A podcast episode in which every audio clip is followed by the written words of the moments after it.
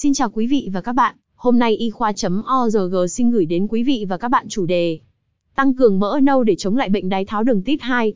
Phần tóm tắt Phát hiện được công bố trực tuyến trên tạp chí Nature Communications.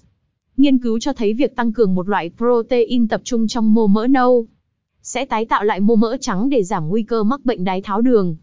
Nghiên cứu mới do các nhà khoa học cho thấy, tăng lượng protein tập trung trong chất béo nâu có thể làm giảm lượng đường trong máu, thúc đẩy độ nhạy insulin và bảo vệ chống lại bệnh gan nhiễm mỡ. Theo Perrier, Bicker, có thể giúp làm cho các khối chất béo chuyển hóa lành mạnh hơn và có khả năng ngăn ngừa hoặc điều trị bệnh đái tháo đường liên quan đến béo phì. Chất béo nâu có thể đóng một vai trò quan trọng bảo vệ chống lại bệnh đái tháo đường T.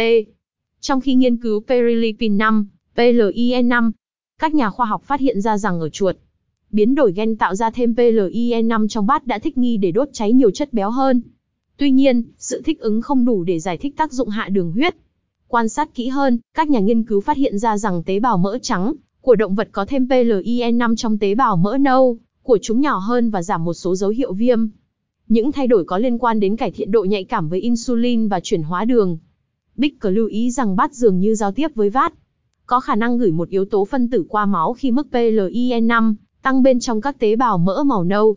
Bicker nói, câu hỏi tiếp theo mà chúng tôi muốn giải quyết là, yếu tố đó là gì, và liệu chúng ta có thể khai thác nó cho lợi ích điều trị hay không? Cảm ơn quý vị và các bạn đã quan tâm theo dõi. Hãy bấm nút thích, theo dõi và đăng ký kênh để cập nhật các thông tin y khoa chính xác và mới nhất nhé.